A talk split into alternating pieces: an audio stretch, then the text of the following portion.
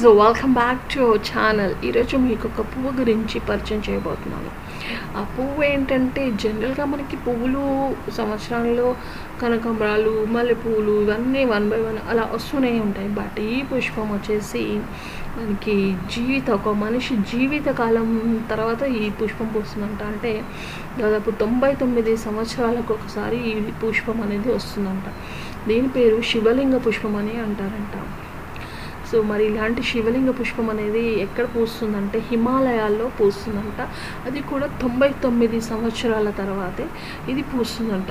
తొంభై తొమ్మిది తొంభై తొమ్మిది సంవత్సరాలకు ఒకసారి మాత్రమే ఈ పువ్వు బయటికి వస్తుందంట ఈ పువ్వుని మనం శివలింగ పుష్పం అని చెప్తుంటారు.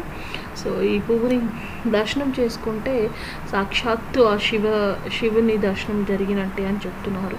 సో గైస్ ఈరోజు మీకు ఒక కొత్త విషయం తెలిసిందనుకుంటున్నాను.